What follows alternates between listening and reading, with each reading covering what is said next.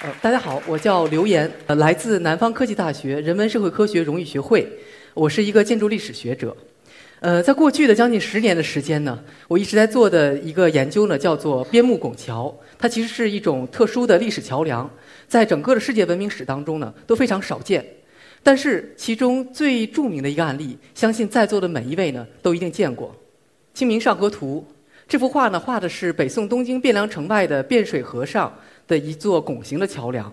呃，但是它和我们常见的石拱桥不一样，它是用木材制作的，它是用大量的呃巨大的方木通过交织的关系结合在一起，互相支撑、互相制约，呃，所以就是画直为曲，形成了一道飞虹。因为《清明上河图》呢存世有非常多的版本，这种桥梁只在北京的故宫博物院的藏的这个呃宋代的版本，张择端所画的这个版本当中存在。在其他的后世的这个仿本当中，包括台北故宫所藏的这两个著名的版本当中，大家看到的都是我们更加常见的石拱桥。所以这个桥呢，它非常的少见，所以也经常有这个呃，有学者会质疑说这个东西到底是不是画家自己本人的杜撰？我们有幸的其实是可以在历史文献当中找到很多的对它的描述，比如说这第一条文献《东京梦华录》讲的就是东京汴梁城外的事。其桥无柱，皆以巨木虚架，是以丹货，宛如飞鸿。边木为之，钉贯其中。这描述的就是它的结构逻辑了。那么实际上呢，最近几年有学者在另外的一幅宋画当中发现了另外一座小桥。呃，虽然小巧，但是构成的结构呢是相似的。有这些文献和文字相互辅助，我们就知道这个历史桥梁呢是真实存在的，这个结构是真实的。呃，可惜的是，就是从宋代之后，这种桥梁呢，无论在文字还是图像当中，就从历史当中消失了。呃，因为这个它太太过特殊，很长时间呢，学者都认为这是中国一种我们独创的、呃中国特有的历史结构，而且呢是一种消失的结构。只是在中国民间，也不知从何时何地，呃何人发明的，有这样一种民间游戏，叫做筷子搭桥，它的结构构成非常相似，呃，相信呢会有一定的这个亲缘关系。我在。本科读的是土木工程专业，呃，进入大学的第一天，土木工程概论课，我就在课堂上看到了这张图。当时教授就说，中国历史上有这么一种特别厉害的桥梁，而且它呃结构呢之奇特，直到今天的结构工程师都很难计算明白。要知道，其实中国古代的建筑，在今天的结构工程师眼里，以结构学的这个眼光去看的话，能够真正引起他们兴趣的，其实是非常有限的。能够使其呃击节赞叹的那就更少了，所以当时这个桥一下子就把我抓住了。我在硕士的时候呢，转入了建筑学专业，读的是中国建筑史。到博士的时候呢，在德国慕尼黑工业大学建筑考古学，就以这个这种结构作为我的博士课题。所以其实上，其实我是在本科入学第一天就迎面撞上了自己的博士论文选题。我觉得这可能也是最浪漫的一见钟情，也不过如此了。但是。这种边牧拱桥并不是中国特有的，后来学者知道呢，达芬奇也做过类似的设计。达芬奇呢，他的这个图画比《清明上河图》晚了三百多年，所以学者们就无论是欧洲还是中国的学者，都倾向于相信他一定受到了来自东方的影响。我为了弄明白达芬奇是怎么想的，还专门啃了一阵子拉丁语跟意大利语，就是去研究了一下，收集了达芬奇的手稿以及当时文艺复兴时期的历史文献，发现其实达芬奇他在研究罗马自己的历史，他的研究呢来自于古罗马时期尤卢斯凯撒在征讨西欧。呃，高卢地区的时候建造了一种军事桥梁，他是从呃凯撒的那种莱茵桥里边得到了启发，才发明了边牧拱桥，和东方其实没有关系。呃，我在读博期间呢，就在更多的全世界的各个角落、各个文化当中呢，又收集了各种各样的类似的结构。这是在美国 Huntington Library，呃，在 Chicago 附近一个日本园林里边。由一个偷渡到美国去的日本匠人，在一九一三年建造的小桥。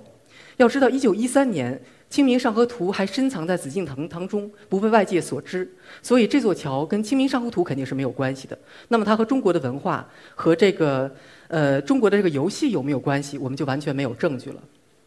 有趣的是，虽然刚才日本人建了一个桥，但是在日本本土我们是找不到类似的桥梁的。只有一个特殊的例子，就是这张图纸。这张图纸描绘的是1827年建造的一个桥，这个结构复原出来是这个样子。我们可以看见中间是一个边木拱。但是可惜的是，这座桥呢，在三十年之后就改变成了其他的样子了。所以日本全境现在是找不到这样的实物的。这个图纸呢，也是长期保留在呃当地的私人手里面收藏，直到最近才被，直到近年吧才被这个学者挖掘出来。这个是一个德语文献，是一八九五年的一本木工手册。它在园林建筑的章节里边呢，就是提到了这样的一座小桥。就是他说这个桥的跨度只有四米，叫做所谓的高加索桥，作为园林景观用的，有这种猎奇的性质。然后，那么这个呢是在挪威的中部山区，这个地方本来是地广人稀，十八、十九世纪因为开发矿产才得到了发展，然后又因为开发这个矿业呢，呃，同一个时期兴建了一大批桥梁。我只找到了一座呢，跟我们这个边边牧拱非常相似这个结构，但是在当地呢能看出来它整个的一个发展的流程，可以知道这个桥是在本地发展起来的。除了这些呃世界各地的案例，其实在中国本身，在中国的各个地方也有不同形式的这种边牧结构。在西北，在甘肃有这种所谓的卧桥，它是这个实际上是呃悬臂梁结构，但是它在上部这个区域使用了一点边牧的原理，所以这个桥呢就出现了一个很特殊的一个反曲线。那么在西南，在湖北恩施和重庆交界这个地方，它也是深壁梁跟边牧相结合的一个结构，呃，它的形态呢又不一样。当然，中国最重要的案例还是闽浙地区的边牧拱桥。这种桥呢，分布在浙江、福建两省交界山区，最北边到温州到丽水，最南边到福州，西边到武夷山，东边到沿海，就是从南到北大概二百多公里的这么一个呃范围，非常有限，就是在深山老林里面。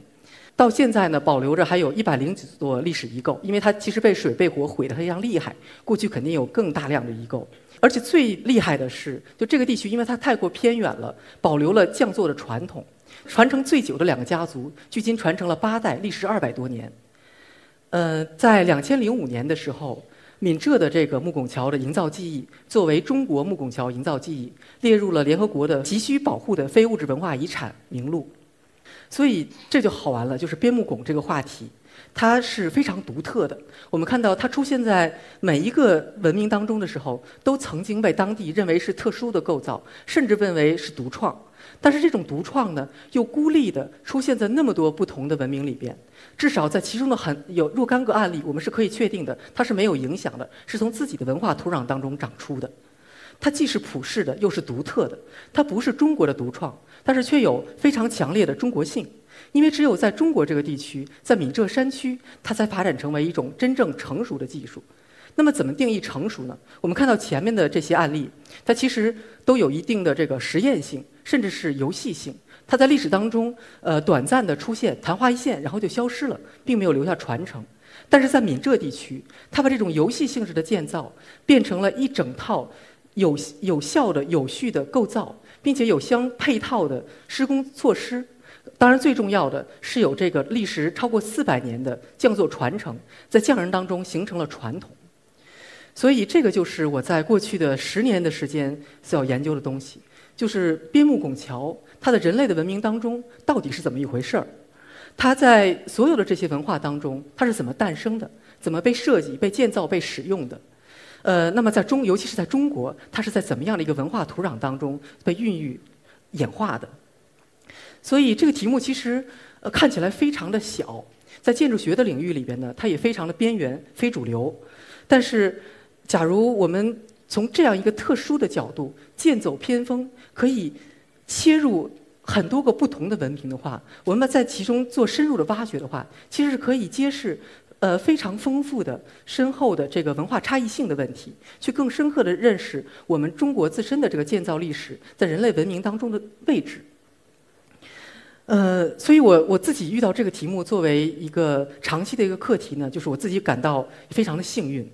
呃，就因为真的这个话题它足够的小，而且又足够的又足够的完整，反正它一共就这不超过十个国家，一百多个案例，它是一个人花十年左右的时间凭一己之力可以去完成的体量。所以我从呃两千零九年呢开始进入闽浙山区做田野调研。我在最开始的时候呢是像所有的建筑学者一样做测绘。我当时的计划呢是把这个一百座一百零几座历史遗存的桥梁都做测绘。呃，到我博士答辩的时候，我完成了百分之七十左右的测绘，七十座。就为什么我没做完、没测完就敢答辩了呢？因为我找到了更重要的东西——匠人他们头脑当中的知识。我从两千一二年呢，就是开始跟随着三支不同的匠人，一共建造了三座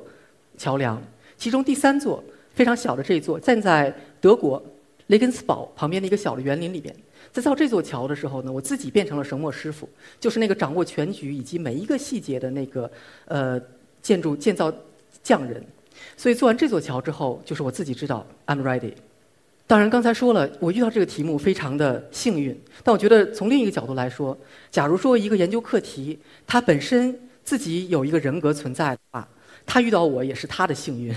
你想一下，边牧拱桥这么一个话题，他如果需要在人间找一个代理人把它释放出来的话，这个人第一他要有结构的背景，他要懂得中国建筑，他要能够接触到西方的，尤其是欧洲的这个历史材料。而且这些呃知识背景还不算最重要的，最重要的是他要身体好，就是要能扛得动木头、抡得动斧头，在田野调研的时候呢，扛着一百斤的行李加设备在山里面行走，而且还能会攀岩。我在读书的时代是一个业余的马拉松铁人三项运动员，所以我相信。如果边牧拱桥他在人间找一个代理人的话，他放眼望去，那就是非我莫属了。那个巨大的野心当然是今天不能在这里展开的。我下面的时间呢，将跟大家分享两个故事，是闽浙莫拱桥相关的。那么在讲故事之前呢，呃，我们先要用最简单的方式来认识一下闽浙莫拱桥它的基本构成。这是一座典型的桥梁——杨梅洲桥。就是外表看起来灰秃秃的，因为外面覆盖着这个鱼鳞板、风雨板，它是被这木结构遮风挡雨的，免得它们受到风雨的侵蚀。所以我们把这个鱼鳞板掀掉的话，用模型展示里边的结构。那么可以看到，它在上面是人通行的这个廊屋，然后是供行人休息的。它和普通的房子结构呢原理是一致的。因为我们关心的是下面这个结构，那么再把上面的廊屋以及一部分桥面结构掀掉。那么用图纸来表示，猛地一看呢，有点复杂。别怕，其实特别简单。我们所谓的边牧拱是在它的下部这个区域，是这样一个结构，只能看出来它其实是一个交织的一个形态。那么把这个边牧拱再拆开呢，它其实是一个三折边拱和一个五折边拱交织在一起。三折边拱是那个主系统最重要的手呃最重要的承承重系统，建造的时候呢也是先建造它们。呃，然后这个五折边拱。它在下部的这个位置和在上部的位置跟三折边是呃平行的，在这个区域它是交织在一起的，成这个状态。所以这一部分的结构，它的设计、计算、施工是匠人们有专门的方式去去控制的，是最重要的部分。然后这个因为边木拱本身它是非常陡峭的，所以为了在山里面便于行走，匠人还要在上面再搭一层这个桥面的结构。然后在桥面结构中间呢，就再有一些额外的支撑。这个 X 型的剪刀支撑呢，是忘了防止这个桥左右晃动的。然后上面这种支撑呢，是呃额外的支撑这个桥面结构的。就把所有的这些结构呢，用榫卯关系摞在一起，就变成了这样一个结构。所以其实看着复杂，拆开来之后呢，是非常简单的。当然了，我们这么说它简单，对匠人，对尤其是传统时代的这个匠人来说，它并不是那么简单。那么就要讲一个故事了。这座桥在。浙江省泰顺县三魁镇叫做薛宅桥，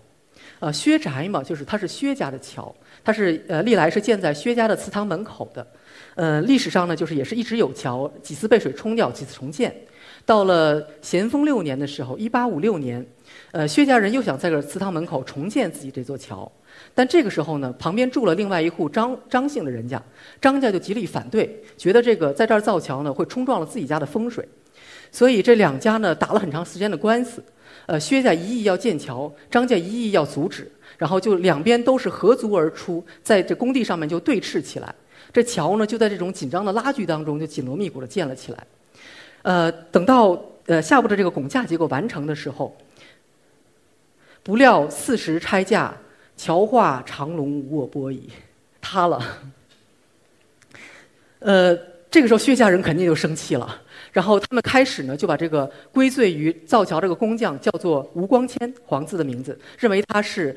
认为是他的设计失误。然后等到稍微冷静下来之后呢，想了想，又不是匠师的事，都是都怨那个张家人在那儿捣乱。如果不是他们闹事儿的话，这个工程也不会这么仓皇的来进行。所以这个全族人更加义愤填膺，又重新捐捐助了这个木料，然后请了另外一位匠师，叫做徐元良。然后在第二年呢，终于把这个桥建成了。所以我们现在在这个桥的廊屋上面，可以看到匠人当时的墨书题字：“授意小东绳墨徐元良。”然后这里先解释一下什么叫做绳墨。绳墨就是匠人手里面使的这个墨斗，他们用这个墨斗在这构件上面弹线的，就是它就其实象征着这个负责设计的这个呃这个匠人师傅，他对整个工程的这个控制权，就是那个 ruler，所以他就变成了这个呃第一负责的这个匠师他的身份。那么这个绳墨徐元良。呃，第二位置的绳墨徐冰贵是这个徐元良的儿子，然后底下有若干个名字。这里呢，陈姓的、郑姓的这个这几个师傅是跟这徐姓的师傅是一起过来的。最后有一个名字是薛姓的，是这个薛家自己本身的这个匠人师傅。嗯，因为我们研究这个技术、研究这个技艺是想要找到匠人。在两千年前后呢，学者第一次试图到呃闽浙山区去寻找还会造桥这个木拱桥匠人的时候，就是从这则墨书题字上，在福建省寿宁县坑底乡小东村，找到了这个徐姓匠师的后人，他们直到今天呢还在活跃着造桥，已经有八代的传承，呃，而且就建造了很多的非常著名的这个案例，呃，但是那个第一个所着匠吴光谦，他是什么人？因为族谱上没有记载，就大家一直都不知道，所以前两年呢，我就在附近不远的林山村找到了一本吴氏宗谱。就把这个吴光谦找出来了。怎么找到他？肯定也不是大海捞针，因为其实这个林山村的这个吴家和这小东村的徐家一直就是合伙造桥的。我造的，我做的参与的第二个项目呢，就是他们合作的一个项目，因为他们两个实际上是连襟，两个兄弟其实是连襟，但是他们这种通过姻亲结成的技术联盟，从一百五十年前到现在其实是一致的。所以这个故事呢，呃，我们就可以得出三个层面的结论。就第一呢，是这个建造木拱桥，它是一个特别有技术门槛儿的事儿，它不是随便的匠人都可以造的，必须要从外面呢请这个专门的匠师来过来建造。第二呢，即便是这个专业的匠师，他也是有技术难度的，有技术风险的，你稍微一不慎就会长龙卧波。然后第三呢，就即便你不是这些传统的造桥家族，就像那个薛氏的造匠师，你也仍然可能通过合作的方式来参与到建那个建造里面去。那么，假如这个匠人他本身有心，呃，他也可能呢，就是通过观察来学习一些基本的技术。呃，薛宅桥建成的于一八五七年，同一年呢，就在溪水，呃，同一条溪流上面，上游十五公里的位置，有一座文兴桥，同时建成了。这座桥以巨大的变形而闻名，俗称桥梁中的比萨斜塔。就当地有很多传说，说这个呃师傅和徒弟一起造桥，徒弟争强好胜，然后一定要造的比师傅高。然后另外或者就是说呢，两拨师傅有竞争关系，他们一起造，所以就造的一高一低。就是你假如像我一样懂得技术的话，就会知道这都是无稽之谈。呃，我们真的其实来仔细看它这个变形的这个部分，其实它就是设计错了。它就是这个，我们刚才说到那个最重要的那个编织那个部分，杆件本身的比例没有协调好，所以会出现这么大的缝隙。但是呢，这个桥也也非常的幸运，就它出现了这么大的变形，但是尚在结构承载力之内，所以傲然屹立了一百五十多年，一直到二零一六年九月十五号，被台风莫兰蒂所带来的洪水，呃，文兴桥和薛宅桥二者在同一天长龙划波。就是这两座桥呢，在同一条溪水之上，建于同年，死于同日，也算是一对难兄难弟了。我们经常听说，就是传统的中国匠人是不画图的，一切都在脑子里。其实，呃，原理上是是是对的，但也。不完全准确，匠人他们不画我们今天建筑学意义上的施工图，但是他们会画就是这种单线图，外人呢看不懂，他们匠人师傅之间呢是可以看懂的。当然呢，这个图纸能够表现的信息是比较有限的，还有大量的后备的信息是储存在他的头脑当中，就是他们设计的一些基本的尺度规律，一些甚至口诀，一些那个固定的做法。这些东西呢，就是实际上就是他们的行业秘密了。师傅在做真正的设计施工的时候，他会把这个墨线图弹在地面上，或者是门板上，或者是墙面上，总之就是一片平地，一比十的比例经常是常用的。然后有了它之后，呃，它的制作模板，然后就可以把这个整个结构当中的每一个节点，然后的具体的做法，每一根构件的长度确定下来。呃，不要小看啊，因为这个像木拱桥这个结构，它的每根构件都是斜的，倾斜的构件之间的交接又会产生这个榫卯的这个角度，所以它里边的几何关系是非常复杂的。每支匠人都有他自己内部特殊的算法，所以我们学者在底下来做研究的时候，其实能观察一些，比如说比例的细节、角度的差异，就能够判断出来这个匠人的谱系。我在田野当中的时候，这些年是。感觉很幸运，因为这些传承了七八代的匠人，他们把这种在家族内部两三百年流传的秘密，就对我倾囊相授。所以我我有的时候我自己也挺心虚的，我就问师傅说：“就是你把这都告诉我了，这行吗？”他说：“你就是学了，你也不会来跟我抢饭碗。”我们刚才说了半天，都是坑底乡的这个匠人，非常厉害，他们在当地也很有名，鼎鼎有名的可以说。然后我们下面来看另外一个故事，就是厉害的匠人也有吃瘪的时候。这座桥呢，非常的惊险，叫做杨梅洲桥。它的位置就在坑底乡，它的那个准确的位置其实是在两县交界，也是两省交界。这个桥，呃，过了这个桥，再走十来公里就到泰顺，从泰顺再上去就到温州了，呃，是交通要道。这个位置呢，就是它历史上早街有桥，清代就有桥，也是几次毁掉，几次重建。那么到民国二十六年，一九三七年重新建造这个杨梅洲桥的时候，呃，最开始这个工程呢，自然就给了本村的本呃本乡的匠人，坑底乡林山村的仇林山村的吴大清师傅。吴大清师傅呢，是刚才那个吴光谦师傅的侄孙辈的这个师傅，同宗的呃师傅，所以这几代的传承下来了，他自然是有能力建桥的。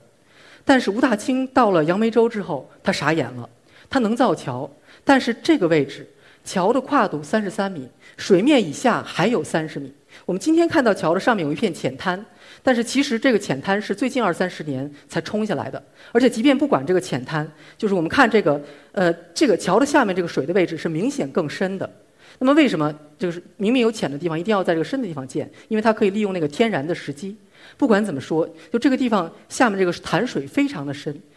吴大清他敢造桥，但是不敢在这么深的水上作业，所以坑底乡的这个董事没办法，他们只好又从很远的邻县请来了另外的一支匠人，呃，宁德县秀坑村张学场师傅。这个秀坑村这个这个位置呢，古称下涧，就这支师傅也经常被称为下涧师傅，推荐的荐。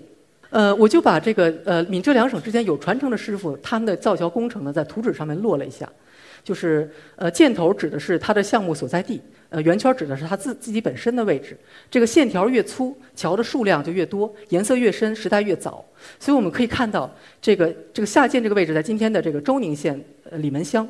他们这一支师傅可以说是两省之间的一个呃碾压级的存在，就是他完全没有其他的匠人跟他完全没有竞争力，只有他踩着别人的门口去去抢地盘，没有人能够下来的。就是为什么这支匠人就是有这样的一种统治性的存在呢？他们有特别硬核的技术。今天我们两省之间所存在的这种最为惊险的桥梁，建在悬崖上面的，建在青潭上面的，保存下来的，基本上都是出自这家匠人之手。所以我们现在再回到一九三七年的杨梅洲，造桥嘛，这么大的事儿，呃，肯定是这个附近的村子都会来围观。当时的这个吃瓜群众里边呢，就有一个十三岁的小童，名字唤作董直基，他是从旁边的泰顺过来走亲戚的。他来了之后呢，就是呃非常的聪明伶俐，在工地上面帮师傅递递工具、打下手。吴大清看了他之后就特别喜欢，所以在现场呢就半开玩笑的把他收为徒弟，然后教了他一些造桥的技术。董直基他也真的很聪明，他就在这儿仔细的观察，把他所记、把他所看到的东西牢牢的记在了脑子里。杨梅洲桥的项目完成之后呢，这师这名义上的师徒二人就分开了，这一辈子再也没有见见面。呃，董直基在四年之后，十七岁的时候，拜了另外一位木匠师傅学木工，然后一辈子呢都是盖房子，都没有造过桥。一直到两千年左右，因为当地的木拱桥被政府重视了，在当地文物工作者寻找造桥匠人的时候，把它挖掘了出来。所以，两千零四年，董志基老人以将近八十岁的高龄，建造了他人生当中的第一座木拱桥。零六年的时候呢，建造了第二座。零九年评为国家级的非物质文化遗产传承人。一六年老人家去世。一四一五年，我曾经两次呢去对老人家做过这个采访。当时，呃，他的口齿都已经不是很清楚了，但是头脑思维仍然非常的清晰敏捷。所以，对杨梅洲桥的民国时期的这个项目呢，除了题在桥上的墨字之外，我还有三个信息来源。一个就是董之基，他是工程的亲历者，而且呢也是吴大清名义上的徒弟。然后一个呢是是我刚才提到的吴大根师傅，你看名字就知道了，这两个人是同宗的兄弟。大根师傅呢从小就就经常缠着大清师傅，让他讲当年造桥是怎么回事儿。那么第三个呢就是那个下建的张氏师傅，他的后人。我在德国造这座桥的时候呢，就是跟着这支这位张昌志师傅来一起造的，所以他他的技术代表了他的家族传承。所以这三支匠人他们的口述呢，索性并没有形成罗生门，而是共同的为我拼拼成了一幅完整的拼图，来了解当时建造的情景。当张学场师傅来到杨梅洲的时候，他不是一个人来的，他当时已经是一个白发苍苍的老人，六十多岁了。他过来的时候呢，带来了浩浩荡荡的一大支队伍，分成三拨人马，一队专门下水叫水兵，一队专门爬高上架，还有一队呢是在岸上。其中爬高的这个匠人呢是最厉害的，就因为他第一他他要胆子大，不怕高，能爬上去；他水性也要很好，万一造桥过程中掉下去了，他游上来要接着干。那么张氏他们这个家族最厉害的，为什么只有他们可以建这种惊险的大桥呢？就是在他这所谓的水柱架的技术，呃，按董之基的话说叫做样井，因为成了一个井字形，其实就是靠四根。巨大的脚手架的支柱，每根柱子呢都是两三根那个杉木头尾拼接在一起，然后就靠这四根的这个脚手架，然后当然辅助的一些额外的支撑，然后它们既作为呃支撑支撑就是支持着结构的构建，同时呢又作为起重机，从岸上呢放下按用这个所谓的水车放下麻绳，把很多的构件要从河里边拽过来之后再吊到上面去。那么在上架的时候呢，呃，有六七个匠人专门做这个上架的事情。东家呢就在旁边的岸边准备好烧酒、红包，一个红包里边两块银元，谁去上架拿两块银元喝两口烧酒。呃，今天呢不可能再有任何的匠人用这种方式来建造呃危险的桥梁了，太不人道了也，呃太危险了。所以要想复原杨梅洲桥当时的建造情景。就是我们开始开篇的时候已经看过的那个视频，我们再来看一遍。所以在最开始的时候，水柱架是拼好之后，用竹筏放到水面上，然后柱底呢绑上石块沉到水里，把它们浮起来之后固定好，用绳索跟支撑，把这个最上面的重要的构件呢用滑轨放到上面去，然后这第一个折边拱的这个斜苗是从两边起吊过来的。然后可以从从水里边往上起吊，如果岸上相对平缓的话，也可以从岸上起吊过来。然后把这个横木支撑到上面去之后，中间这个平苗仍然是要靠起吊从河中心吊到上面去。然后呢，旁边这这两排架子呢是连接拱架跟上面廊屋的部分。嗯，第二个系统呢，下面那个部分相对简单一点。把它固定好之后，这个是最关键的，就是那个真正起到编织作用的那部分。就大家仔细看，这有一个特写，就是要把这个非常紧的推进去。在推的时候，这个拱架就会耸起来，然后推到位之后，拱架本身就会脱离脚手架，它就会自己站起来。那么这样的话，这个脚手架就可以摆脱掉，就可以拆掉了。然后，那么最后呢，再放上中间其他的斜撑，把这个再把桥板铺上，最后再把房子盖上去就好了。呃，张学场先老人家呢，带着他的那支队伍，在做完下面的拱架之后，他就打道回府了。剩下的廊屋工作呢，由吴大清继续完成。所以我们今天在这个呃桥上的墨书上面呢，很特殊的看到两排主墨的名字并立写着，写在尊位的这个位置呢，呃，宁德县应该是秀坑村张学场，这个籍贯跟名字都写错字了。然后旁边呢是这个吴大清的名字放在这里。所以，呃，闽浙木拱桥就是，尤其是张氏家族他这个技艺，真正最高超的技术，其实就是这个呃水柱架的技术。它其实就是用最原始的方法、最粗陋的工具，然后在在最惊险的条件之下完成这个 Mission Impossible。实际上，闽浙地区为什么会产生木拱桥这种特殊的技艺？就它其实也是被这样的环境逼出来的，因为它身高地远，经济呃不发达，文化也欠发展。但是在这个地方，当它要解决民生的问题，要解决交通的问题，它就需要在惊险当中去求生存。那么听众肯定就要问了：我们在前面已经说到过那么多的边木拱桥，为什么在其他的地方没有产生这种成熟的木拱桥技术呢？这个其实，呃，就就拿欧洲来说。呃，其实他们就是其他的文明走上了各自不同的这个技术发展道路。在欧洲，从古罗马时期就开始发展一种叫做桁架的技术，而桁架呢，其实在技术上是一种更加高效、经济、有效、能力更强的技术。它也在后来呢和现代的结构科学产生了无缝对接。所以在他们那样的技术条件之下呢，它即便产生了边牧拱的这种想法，它就是玩一玩就可以了，它没有把这种东西转化成实际需要的需求。当然，也可能会有观众继续要追问：那么在中国为什么没有产生行架技术？这里面就有一个很很复杂的文化选择、文化追求，然后以及文化对思维的制约等等问题，就不是今天能够展开的了。呃，那么最后再放一张我最喜欢的片子。这座桥在浙江省的龙泉县，